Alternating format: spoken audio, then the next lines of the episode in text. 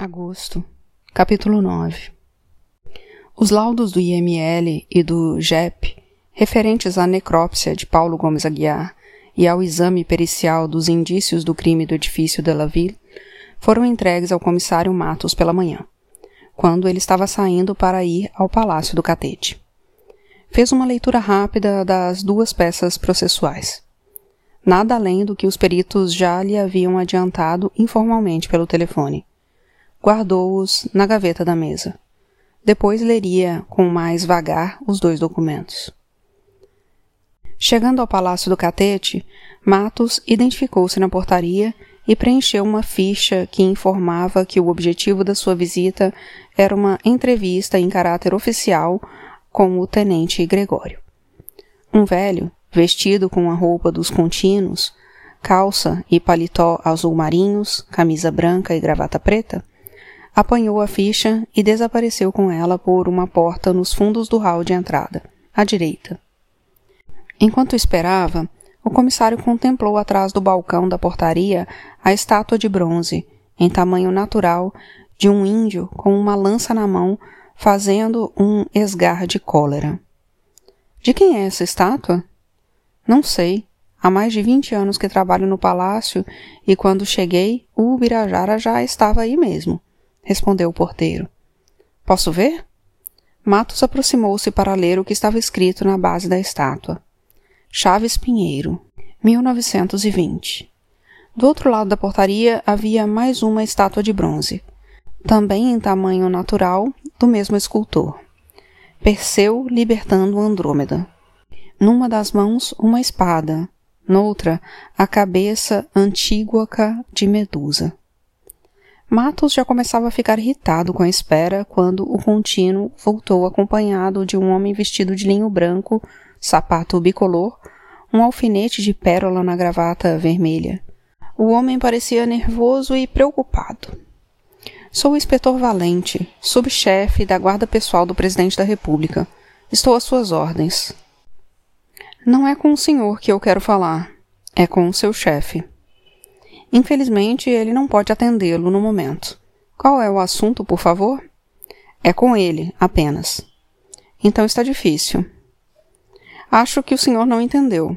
Estou fazendo um inquérito policial e qualquer falta de colaboração será considerada obstrução da justiça. Notando a irritação na voz do comissário, que chamara a atenção de outras pessoas que estavam na portaria, o subchefe Valente explicou que o tenente Gregório fora chamado pelo general Caiado de Castro e naquele momento estava no gabinete militar da presidência. Pediu ao comissário que o acompanhasse. Foram para a cantina do prédio da guarda pessoal. Todos que trabalham aqui são do DFSP. Somos colegas, queremos colaborar, disse Valente. Sei, sei. O delegado pastor já esteve aqui. Eu estou trabalhando numa outra investigação. Não estou interessado no atentado da Rua Toneleiro. Preciso de uma informação do tenente Gregório. O chefe não tem permanecido aqui, confidenciou o Valente. Matos notou que o, o homem de avental branco lhe fazia um gesto dissimulado. A situação não está boa, continuou o Valente. Não sabemos qual o bicho que vai dar. Há um lugar aqui onde eu possa fazer um interrogatório? Aqui? Sim, você disse que queria colaborar. Bem, você pode usar a minha sala. Matos olhou para os lados e abaixou a voz, como se fosse contar um segredo. Uma mulher da vizinhança disse que um membro da guarda pessoal teria seduzido a filha dela. A descrição que ela me fez do sujeito coincide com aquele homem ali. Ó. Manuel? Ele não é membro da guarda, protestou valente. É um cozinheiro. Melhor ainda, quero interrogar esse sujeito. Diga ele para nos acompanhar até a sua sala. Manuel, chamou o valente. O cozinheiro se aproximou. Este aqui é o Dr. Matos, comissário da polícia. Ele quer conversar com você. Venha com a gente. O que foi que eu fiz? perguntou Manuel, confuso. Não sei. Você se entenda com o comissário. Quando entraram na sala de Valente, o comissário disse que queria ficar a sós com Manuel. Antes de sair da sala, Valente ouviu a primeira pergunta de Matos. Você conhece uma moça chamada Ernestina que mora na rua Silveira Martins? O comissário e o cozinheiro estavam agora a sós. Ernestina? A mãe dela disse que você seduziu a menina, disse Matos quase gritando, enquanto caminhava até a porta, onde parou, atento aos ruídos de fora. Não conheço ninguém com esse nome. A confusão de Manuel aumentara. Não minta para mim que é pior, gritou Matos o rosto virado para a porta. Senta aí. Matos encostou o ouvido na porta. Em seguida, foi até onde Manuel se sentara. Isso tudo é um pretexto para ninguém saber o assunto da nossa conversa, disse Matos em voz baixa. Ah, o senhor me deu um susto, disse Manuel. Você fez um gesto de que queria falar comigo. Queria mesmo, murmurou Manuel. Eles não podem saber o que eu vou dizer, me matam se souberem. Não se preocupe. Para todos os efeitos, você é o suspeito de um crime de sedução e minhas perguntas foram sobre isso. O nome da moça é Ernestina. Sou do Clube da Lanterna. Mas aqui ninguém sabe disso. O Gregório está envolvido na morte do Major Vaz. Eu o vi combinando o crime várias vezes com o Climério.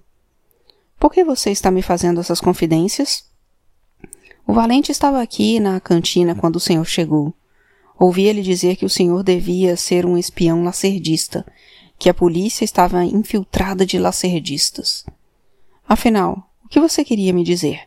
Matos escondeu seu desapontamento. Eles, o Gregório e o Climério, ficaram cochichando, mas deu para ouvir as palavras corvo, acabar com ele e outras. Gregório, Getúlio, Todos eles odeiam o Lacerda, porque o Lacerda vai acabar com o mar de lama. Parece que o Gregório está preso no galeão. Você viu o Gregório na noite do dia 31 de julho? Que dia foi mesmo o dia 31? Sábado. Eu vi ele no domingo, conspirando com Climério, bem cedo. Deviam ser umas seis da manhã. O homem acordou cedo naquele dia. O mordomo, seu Zaratini, disse que viu o Gregório no jardim às cinco da manhã. Talvez nem tenha dormido. O Gregório tinha algum ferimento? Ferimento? Na mão ou em outro lugar? Não, não vi nenhum ferimento nele. Ele usa um anel largo na mão direita. Você viu se estava com esse anel nesse domingo de manhã? Manuel já notara o anel antes mas não podia dizer se Gregório estava ou não com o anel naquele dia. Pode ir embora. Mas vou querer interrogar você novamente. Vou fazer uma aquereação com a mãe da menina, gritou Matos, abrindo a porta. Valente estava em pé no corredor, próximo da porta. Recuou. Obrigado pela colaboração, disse Matos. Enquanto caminhava na direção da porta que dava para o jardim do palácio, ouviu o valente dizer cinicamente: Comendo as menininhas, Manuel? Se metendo com chave de cadeia? Quando Matos chegou de volta ao distrito, o guarda da portaria veio falar com ele. Um sujeito mandou avisá-lo de que um alguém vai lhe dar um tiro. Obrigado. Era comum pessoas ligarem para o distrito para dar informações desse tipo. Nem o guarda, nem o comissário deram importância ao telefonema. O comissário talvez desse mais atenção ao aviso, se soubesse que viera do bicheiro Ilídio. O bicheiro, não tendo encontrado o turco velho para cancelar a empreitada, e sabendo que a morte do comissário impediria que recebesse os pontos do Zé do Carmo, além de dispô-lo com a cúpula do jogo, decidira proteger o Tira que antes queria assassinar. Mas o comissário tinha sua mente voltada para outras coisas ligou para a casa de Luciana Gomes Aguiar. Ela não veio ao telefone. A madame disse para o senhor se entender com o doutor Galvão, o advogado dela. Matos ligou para o Galvão. Vou abrir o jogo com o senhor, doutor Galvão. Matos contou para Galvão a informação que o porteiro Raimundo lhe dera de que um homem negro estivera no apartamento de Gomes Aguiar na noite do assassinato. Deve ser o assaltante, o ladrão. Deixa eu acabar, doutor. Dona Luciana pediu ao porteiro para não falar com ninguém sobre esse negro. O porteiro pode estar mentindo. Tenho outras provas de que um negro esteve no apartamento naquela noite. Quero que sua cliente me receba, ou venha falar comigo aqui no distrito. Não sei se ela estaria disposta a. Doutor Galvão, estou querendo poupá-la de uma acareação desagradável. Vou falar com ela. Não posso esperar muito, entendeu? Quero vê-la amanhã, no máximo. Ao meio-dia terminou o plantão do comissário. Como sempre, assinara todos os atestados de pobreza e de residência que os outros comissários deixaram de despachar.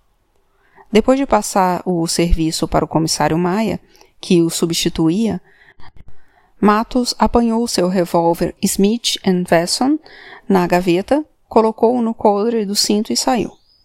Um sujeito alto, moreno, de bigodes caindo pelos cantos da boca, seguiu o comissário até o ponto do bonde.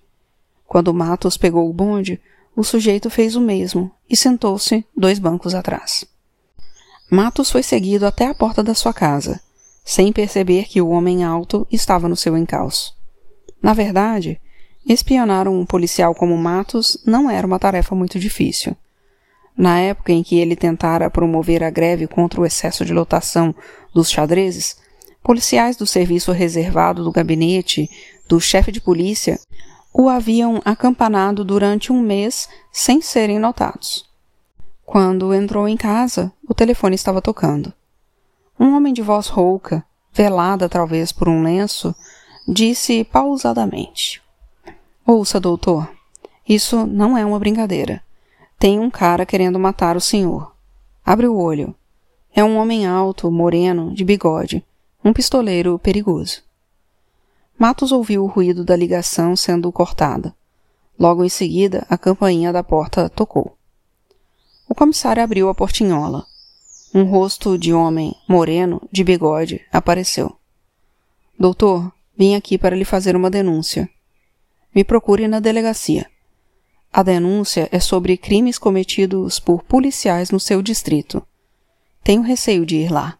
Eu lhe telefonei ontem. Um momentinho. O comissário fechou a portinhola, abriu a porta. O que é isso, doutor? O senhor está me confundindo? Disse o homem, ao ver o revólver na mão de Matos. Entra, disse Matos. Deve haver algum engano. Matos fechou a porta com o um pé. Não estou entendendo, disse o visitante. Meu nome é Ibrahim Assad. Trabalho com representações. Turco? Libanês. Filho. Nasci em Minas. Quer ver minha carteira? O homem fez um gesto com a mão esquerda em direção ao bolso interno do paletó. Ainda não. Havia um par de algemas nas estantes. Sem desviar sua atenção de Assad, apanhou as algemas. Matos nunca havia usado aquelas algemas e havia perdido a sua chave. Mas esse problema podia ficar para depois. Senta, no chão. Assad sentou. Pega as algemas. Matos jogou as algemas para Assad. Este as agarrou no ar com a mão esquerda. Coloca um dos aros no pulso esquerdo. O senhor não pode fazer isso comigo. Não sou um criminoso, protestou Assad. Se isso for uma arbitrariedade minha, eu lhe peço desde já desculpas. Põe a algema como eu mandei. Fecha. Agora coloca o outro aro no tornozelo da perna direita. Eu disse da perna direita. Fecha. Cruze as pernas, que você fica mais confortável. Assad cruzou as pernas. Matos colocou o revólver em cima da mesa. Apanhou no bolso um Pepsi Amar e, enquanto mastigava, observou o homem algemado sentado no chão. O sujeito estava tranquilo e alerta. Também observava o comissário. Matos revistou Assad. Apanhou sua carteira de identidade. Na capa da carteira verde havia um desenho prateado do escuro das armas da República e as palavras, também prateadas: Estados Unidos do Brasil, Polícia do Distrito Federal, Instituto Félix Pacheco, carteira de identidade. Matos abriu a carteirinha. De um lado, registro 749468. Essa carteira pertence a Ibrahim Assad Filho, natural do estado de Minas, nascido a 12 de agosto de 1912. Filiação Ibrahim Assad e Farida Assad. Nacionalidade brasileira. Rio de Janeiro, 21 de dezembro de 1943. Sobre dois selos, um verde de 300 réis, outro vermelho de 200 réis. Estava aposta a assinatura de José M. Carvalho, diretor. Do outro lado da carteirinha, o retrato de Ibrahim Assad, tendo ao lado as palavras: Não é válido o retrato que não tiver o carimbo do Instituto a impressão do polegar direito em tinta preta, tendo ao lado a FD, a ficha datiloscópica, série V4333, seção V.2222, a assinatura de Assad. A pistola FN de aço negro polido estava sob o braço direito de Assad, num coldre de couro branco. Matos examinou a arma ejetou o projeto que estava na câmara de percussão. Você veio aqui para me matar? Negativo, doutor. Isso é um absurdo. Você invadiu minha casa para quê, então? Eu invadi a sua casa? Eu invadi a sua casa? Doutor, o senhor botou um revólver na minha cara e me mandou entrar. Vim fazer uma queixa. Qual era a queixa? Agora eu estou com receio de fazer a minha denúncia depois que o senhor me recebeu desta maneira. Sua pistola tinha uma bala na agulha. É assim que uma pistola tem que andar sempre, não é, doutor? É verdade. Outro Pepsamar. Para que você anda armado? Um representante comercial precisa andar armado? Tem bandido demais solto pela cidade. E eu viajo muito. Essa FN é uma lindeza, o senhor não acha? Quem mandou você me matar? Que absurdo! Eu não vim matar o senhor. Quem mandou você vir aqui me visitar? Ninguém. Coisa da minha cachola mesmo, doutor. Queria fazer uma queixa contra os policiais corruptos do seu distrito que levam dinheiro do bicho. A população não é contra o jogo do bicho, em geral. Por que você vem fazer essa denúncia? Doutor, o senhor não entendeu. Não sou contra o jogo do bicho. Sou contra os policiais corruptos. Como me disseram que o senhor é um homem honesto, resolvi fazer minha denúncia ao senhor. Você acha que vou acreditar nisso? O juiz vai. O estômago de Matos começou a doer. Encostou a pistola na cabeça do turco velho. Posso dar um tiro na sua cabeça e jogar sua carcaça no vazadouro de lixo de Sapucaia. O senhor não é um homem de fazer uma maldade dessas. Matos sentou-se na cadeira da sala. O senhor me arranja um copo d'água, por favor? Matos telefonou para o distrito, pedindo uma radiopatrulha. Encheu um copo com água do filtro e deu para o homem algemado. Rosalvo marcara o encontro com seu antigo colega da roubos e furtos no Dancing Avenida, no centro da cidade. Rosalvo, que gostava de dançar com as Taxi Girls, chegou mais cedo. Comprou o cartão em que eram picotadas as danças. Sentou-se, pediu um gin com tônica e ficou olhando as moças sentadas em fileira num lado do salão. Interessou-se especialmente por uma mulatinha magra, mas não muito. A protuberância do seu traseiro mostrava que ela era bem fornida de carnes no lugar certo. Rosalvo gostava de mulatas e justificava essa preferência alegando que era neto de português. Tirou a moça para dançar um bolero. Gostaria de levar você para casa depois, disse Rosalvo. Era um homem prático que não gostava de perder tempo com um lero-lero. Depois a gente vê, disse Cleide, a dançarina. Também era uma mulher prática e percebeu que conseguira um velhote otário para picotar o cartão dela várias vezes naquela noite. Quanto mais furado o cartão, mais ela ganhava. Quando Teodoro chegou, o cartão de Cleide fora picotado seis vezes. Três boleros, dois sambas, um foxtrot. Volto já, disse Rosalvo para a dançarina, no fim da dança. Rosalvo e Teodoro sentaram-se à mesa de pista, escolhida pelo primeiro. Teodoro pediu desculpas por ter se atrasado. De olho em Cleide, que agora dançava com um careca gordo que exibia um solitário de brilhante no dedo, Rosalvo disse: Vamos logo ao assunto. Que tal é esse comissário Alberto Matos? Um doido criador de casos. Inteligente, mas ingênuo.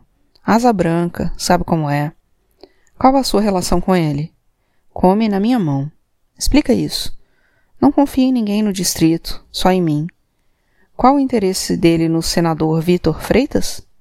O que eu ganho se abrir o bico? Uma transferência para costumes. Ele está investigando as negociatas do senador. O senador não faz negociatas. Não fode, Teodoro. Vamos conversar sem querer enganar o outro. Nós nos conhecemos de outros carnavais. Que negociatas? A licença de importação da Semtex. Só isso não vale uma nomeação para costumes. O Matos está investigando ainda coisas mais graves. O que? Artigo 121. Artigo 121? Teodoro surpreso. O senador não é de matar ninguém. Você tem certeza? Que homicídio é esse? Rosalvo hesitou. Era melhor não falar ainda no assassinato de Paulo Gomes Aguiar. Guardar alguns trunfos. O homicídio ainda não sei qual é, mas tenho certeza plena de que o homem investiga um 121 envolvendo o senador. Você não disse que ele come na tua mão? Como é que você não sabe? Estou sendo franco com você. Ainda não sei. O homem vai ter que me chamar para ajudar ele nas investigações. Como disse, Matos não confia em mais ninguém. Diga ao senador que, se for do interesse dele, e eu acho que é, posso fazer um tal angu de caroço nessa investigação que o inquérito depois de terminado não vai valer merda nenhuma. Mas você não me disse que 121 é esse. Ainda não sei. Ainda. O senador deve saber, não é? Esqueceu o que aprendeu na especializada, Sherlock? O gordo de anel de brilhante sentara numa das mesas com Cleide. Bebiam champanhe. Ela arranjara um otário melhor. Rosalvo olhou para o relógio. Vai falar com teu senador. Quero garantias. A transferência para costumes terá que ser publicada antes, no boletim diário da chefatura. Tenho um mês para me transferir. Dá tempo para eu fuder esse inquérito. Enquanto isso, pensava arrependido, que havia feito uma besteira em ir correndo contar ao comissário Matos que havia localizado José Silva. Mas tudo tinha um jeito na vida. Agora vá embora. Tenho outros assuntos para tratar. Teodoro saiu. Rosalvo foi até a mesa onde estavam Cleide e o gordo. Dá o pira, disse Rosalvo, sentando-se ao lado do gordo e mostrando sua carteira onde se lia em letras vermelhas: Polícia. O gordo levantou-se, assustado. Você não devia ficar acordado até essas horas. Paga a despesa e vai para tua casa. Sua patroa está te esperando. Rosalvo pegou o Cleide pelo braço. A orquestra tocava um bolero. Ele gostava de boleros. Enquanto dançavam, aquele gordo é açougueiro? Ele disse que é contador. Contador de alcatras e chãs de dentro. Não sabia que você era polícia. Agora já sabe. Quem vê cara não vê coração. Aí que está o buziles. Meu namorado vem me apanhar no fim da noite. Você dá o bilhete azul pro cara. Como bom cafetão, ele sabe que o que é do homem, o bicho não come, e vai botar o galho dentro. Às primeiras horas daquela noite, o general Zenóbio da Costa chegara ao Palácio do Catete para uma conferência com o presidente Vargas, no gabinete do segundo andar. Além deles, estava presente o general Caiado de Castro. Zenóbio fora levar ao presidente informações sobre a reunião extraordinária do alto comando do Exército. O alto comando pediu-me que reiterasse a Vossa Excelência o propósito firme do Exército de resguardar e defender as instituições, disse Zenóbio. Vargas achou ambíguas as garantias do alto comando. A Presidência da República é uma instituição democrática. O alto comando pensa nela quando fala em resguardar e defender as instituições? Zenóbio hesitou antes de responder o alto comando não entrou em particularidades. Discutiu-se na reunião o atentado contra o Major Vaz e os ataques injustos que venho recebendo da oposição. Zenóbio continuou vacilante. Não, durante a reunião não. Falou-se informalmente antes, antes de começar a reunião. Comentários ligeiros. De que tipo? Sobre a inquietação do pessoal da aeronáutica. O exército nunca deu importância às inquietações da aeronáutica, retrucou Vargas. Nem mesmo as da marinha, que é a arma mais antiga e tradicional. O exército é o exército. Sem dúvida, senhor presidente. Podemos contar com todos os generais do alto comando? perguntou Vargas. Sim, senhor presidente. A cara larga e expressiva de Zenóbio mostrava pateticamente o seu nervosismo. General Caiado? Ah, eu não participei da reunião do alto comando, mas compartilho do ponto de vista do ministro, respondeu Caiado. Ao se despedir, antes de sair acompanhado por Caiado de Castro, o general Zenóbio acrescentou. Foi muito bem recebida a medida de Vossa Excelência dissolvendo a guarda pessoal. Vargas não respondeu. O general saiu e o presidente continuou sentado à sua pequena mesa no segundo andar, olhando a escuridão da noite através das janelas do seu gabinete.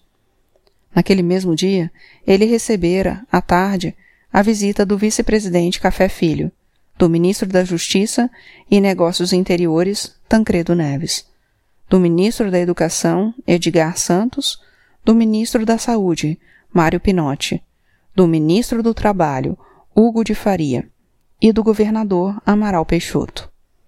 Com exceção da fisionomia desse último, que era seu genro, e a de Tancredo, nas quais notou principalmente nervosismo, no rosto de todos os outros ele percebera o mesmo que vira na cara de Zenóbio: indecisão. Teodoro telefonou para o senador Vitor Freitas. O senador falou para eu ligar para sua casa se tivesse alguma informação importante e urgente. Estou ouvindo. Não acho bom falar pelo telefone. Passa aqui em casa. Praia do Flamengo 88. Esquina da Ferreira Viana. Edifício Seabra. Teodoro sabia onde ficava o edifício Seabra, um dos prédios residenciais mais conhecidos da cidade. Um dos sonhos de Teodoro era morar naquele prédio de granito negro. O mundo é engraçado, ele pensou. Quer beber alguma coisa, Teodoro? Não, senhor, obrigado. Eu vou tomar um Scott. Não quer me acompanhar? Chamei meu assessor Clemente para ouvir sua história e enquanto esperamos por ele. Bom, se o senhor insiste. Na ampla sala havia um bar, com um balcão de madeira trabalhada sobre a qual havia inúmeras garrafas. Enquanto Freitas preparava as medidas, Teodoro ficou contemplando a decoração da sala. Ele nunca vira um lugar igual àquele. Gostou da decoração? perguntou o senador, estendendo um copo com uísque e gelo para Teodoro. Muito bonita, disse Teodoro. Os motivos são tunisianos. Você conhece a Tunísia? Nunca saí do Brasil, senador. A moda agora é fazer decorações em estilo americano. Uma coisa de insuportável mau gosto. Ah, a burguesia brasileira. Antes era tudo afrancesado. Agora é tudo americanizado. Os americanos são o povo mais vulgar que existe no mundo. Eles não têm história, cultura, Nada, só dinheiro. Já a Tunísia. Você sem dúvida já ouviu falar em Cartago, um império fundado pelos fenícios há milhares de anos. Ah, sim, senhor. Infelizmente, é hoje uma colônia francesa. E os franceses, como todos os colonizadores, não têm feito outra coisa que tentar destruir a cultura. A campainha da porta cortou a digressão do senador. Era Clemente. Esperei você chegar, disse Freitas. Até agora não sei o que Teodoro tem para nos contar. Clemente preparou uma bebida. Sentaram-se num dos conjuntos de poltronas e sofás da sala. Pode falar, Teodoro, disse Freitas. Ele e seu assessor estavam bem-humorados. Teodoro pigarreou. Não sabia como começar. Anda, Teodoro. Está esperando o quê? Constrangido, Teodoro contou a conversa que tivera com Rosalvo. À medida que falava, seus dois interlocutores passaram a demonstrar um nervosismo crescente. Clemente foi ao bar e trouxe uma garrafa de uísque. Ele e o senador se serviram de bebida várias vezes. A fisionomia do senador foi ficando soturna. Gotas de suor cobriram sua fronte. Podemos acreditar no que diz esse tal Rosalvo? Nas suas promessas? perguntou Clemente. Acho que ele fará tudo, tudo para conseguir essa transferência para costumes, respondeu Teodoro. Mas primeiro terá que entregar a mercadoria. Diga ao Tira que essas são as minhas condições. Ele é que deve confiar em mim, e não eu nele. A voz do senador soava arrastada. No canto da boca acumulava uma quantidade de saliva, e ele limpava à medida que começava a escorrer pelo queixo. O Tira mencionou por acaso boatos sobre o meu envolvimento em corrupção de menores? Não, senhor, disse Teodoro com veemência. Clemente notou que a embriaguez do senador poderia levá-lo a cometer outras inconveniências. Sempre que bebia um pouco mais, Freitas perdia o controle. Você pode ir, Teodoro? Depois a gente conversa, disse Clemente pegando Teodoro pelo braço e conduzindo-o para fora da sala. Freitas servia-se de uma nova dose de uísque quando Clemente chegou. Estou cagando para o caso da Semtex, disse o senador. Minha preocupação é essa investigação de assassinato. Pode ser a coisa do síndico? Não sei. Pode ser e pode não ser. Pode ser a morte do Paulo Gomes Aguiar. O comissário Esplanada está investigando esse caso. Que merda é essa de comissário Esplanada? É o lugar onde aquele merdinha compra roupa feita. Você já fez essa crítica idiota antes. Você tem mania de subestimar as pessoas. Seria ótimo se o assassinato mencionado pelo Teodoro fosse o do Paulo. Eu nem estava aqui no Rio nesse dia. Estava no norte, fazendo contatos políticos. Seria ótimo, ótimo. Freitas encheu seu copo nervosamente, sem colocar gelo na bebida. O inquérito do síndico foi engavetado, disse Clemente. Mas não foi encerrado. Um dia alguém abre a gaveta. Eles estão procurando um ladrão. Foi uma besteira matar aquele velho imbecil. A ideia foi sua, queridinho. Minha? Você tá maluco, gritou Freitas. Quer que eu lhe lembre como tudo aconteceu, Vitinho? Não seja irônico. Quem é você para ser irônico comigo? Você chegou bêbado de madrugada na sua garçonnière de Copacabana com um amigo e, num arrobo de paixão, dentro do elevador, ajoelhou-se para venerar Príapo. Cretino! Freitas tentou agredir Clemente. Este empurrou o senador com violência, fazendo-o cair sobre o sofá. Freitas ficou olhando aparlermado sua camisa molhada de uísque derramado no copo. Os acontecimentos referidos por Clemente haviam ocorrido há mais de um ano. O síndico do prédio entrara no elevador e surpreendera Freitas em sua ação libidinosa. Revoltado, disse que ia convocar uma reunião do condomínio para pedir a expulsão de Freitas do prédio por ultraje ao pudor. O canalha andava me vigiando, Lamentou-se Freitas enquanto tentava enxugar a camisa com um lenço que tirava do bolso. Freitas telefonara para Clemente, dizendo que estava arruinado politicamente, que eles tinham que fazer alguma coisa. Clemente fora ao apartamento do síndico, dizendo que trabalhava com o senador, pedindo que ele nada fizesse. Garantiu que Freitas se mudaria no dia seguinte. O síndico respondera que Freitas era um canalha, um pederasta nojento, que o seu comportamento pecaminoso transformara aquele prédio de família numa sodoma. Clemente oferecera dinheiro ao síndico para que ele esquecesse o que vira. O velho recusara, indignado à proposta imunda de Clemente, dizendo que ele era um pastor protestante e que Freitas tinha que pagar pelos seus pecados. Logo após o síndico dizer que era um pastor protestante, Clemente o matara, esganando-o. Eu não disse para você matar o sujeito. Seu viado. Fiz o trabalho sujo que você não teve coragem de fazer e agora quer tirar o corpo fora e me jogar no fogo? Eu arrasto você comigo.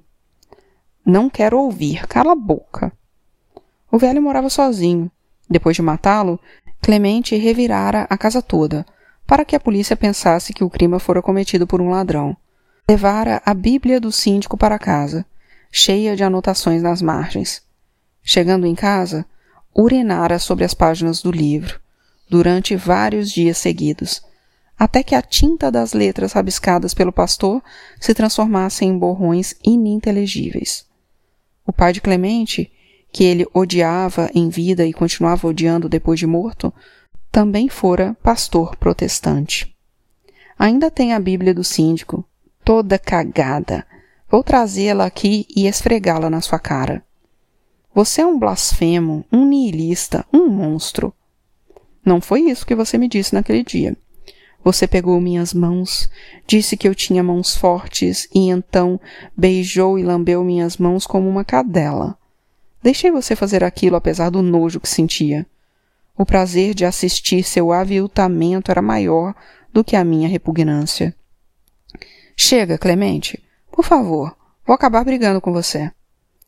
Junto com a bebida derramada, o suor empapava a camisa de Freitas. Seu rosto corado adquirira uma palidez cinzenta. Temos que matar esse comissário. Você pode fazer isso. Eu sei que pode. O síndico era um velho de oitenta anos. Foi fácil. Esse filho da puta, além de tira, é mais novo do que eu, talvez. Mais novo? Então ele ainda é um menino? Puxa saco. Você parece um adolescente, juro. Não tem uma ruga no rosto. Clemente foi ao bar. Serviu-se de licor de pitanga, uma especialidade enviada do norte pelo coronel fazendeiro, dono do maior curral eleitoral do senador. Tirou um espelhinho do bolso e olhou seu rosto, embevecido. Não exagera. Adolescente também é demais. Freitas levantou-se do sofá com dificuldade. Caminhou trôpego até o bar. Tentou abraçar Clemente. Este, com um movimento do corpo, desvencilhou-se do abraço, fazendo Freitas cair. O senador rolou no chão, de olhos fechados, procurando uma posição menos inconfortável. Em pouco tempo, ressonava de boca aberta, ante o olhar de desprezo do seu assessor. Exatamente àquela hora, duas e quinze da madrugada, em que o senador Vitor Freitas começava a dormir alcoolizado no chão de sua residência, o jornalista Carlos Lacerda chegava ao regimento da Cavalaria da Polícia Militar, na rua Salvador de Sá, acompanhado de enorme comitiva que incluía advogados, jornalistas, o chefe da polícia, o delegado pastor e vários oficiais do Exército, Marinha e Aeronáutica. O coronel do Exército Florencio Lessa, comandante do regimento, esperava por Lacerda e seu grupo. Lacerda ia fazer o reconhecimento do seu agressor, entre os membros da guarda. Ou agressores, como ele afirmava, contrariando as conclusões do delegado Pastor. Lacerda não gostava de Pastor e escrevera no seu jornal que fora levantada na polícia e pelo próprio delegado que presidiu o inquérito a hipótese de que fora ele, Lacerda, o assassino do Major Vaz. Uma das perguntas feitas pelo delegado ao garagista do prédio fora no sentido de saber se houvera discussão entre o Major Vaz e Lacerda. Para o jornalista, a autoridade que dirigia o inquérito tinha por dever supor todas as hipóteses.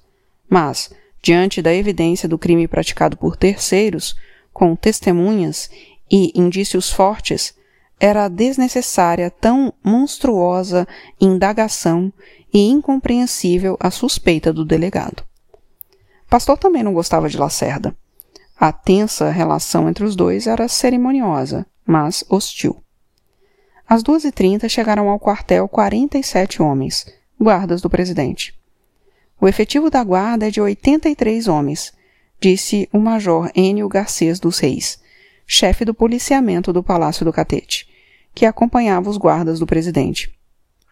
Porém, somente consegui localizar, tendo em vista a convocação súbita que me foi pedida, 47 membros. Alguém levantou a questão de que o número dos integrantes da guarda eram de 200 homens e não de 83, como alegava o Major Enio. O Major, ante essas afirmativas, explicou que os guardas efetivos eram 83, mas admitiu que existia um contingente extra de mais 117 homens. Em grupos de cinco, os guardas desfilaram na frente de Lacerda e das autoridades que o haviam acompanhado. Eram quatro da manhã quando o reconhecimento terminou. Dois guardas haviam sido destacados por Lacerda. Reconheci em Antônio Fortes Filho, disse o jornalista, o tipo físico que mais se assemelha ao indivíduo gordo e baixo que estava postado na esquina das ruas Paula Freitas e Toneleiro. E em José Pombo Pereira, vulgo Pombo Manso, o indivíduo mais parecido com o que alvejou o major. O mendigo russo, preso por oficiais da aeronáutica, indicou a pessoa que comprara o revólver que ele encontrara na Avenida Beira-Mar, no dia do assassinato do Major Vaz. Um funcionário da Standard Esso. O mendigo e o funcionário foram acareados na diretoria de rotas aéreas. A arma foi apreendida.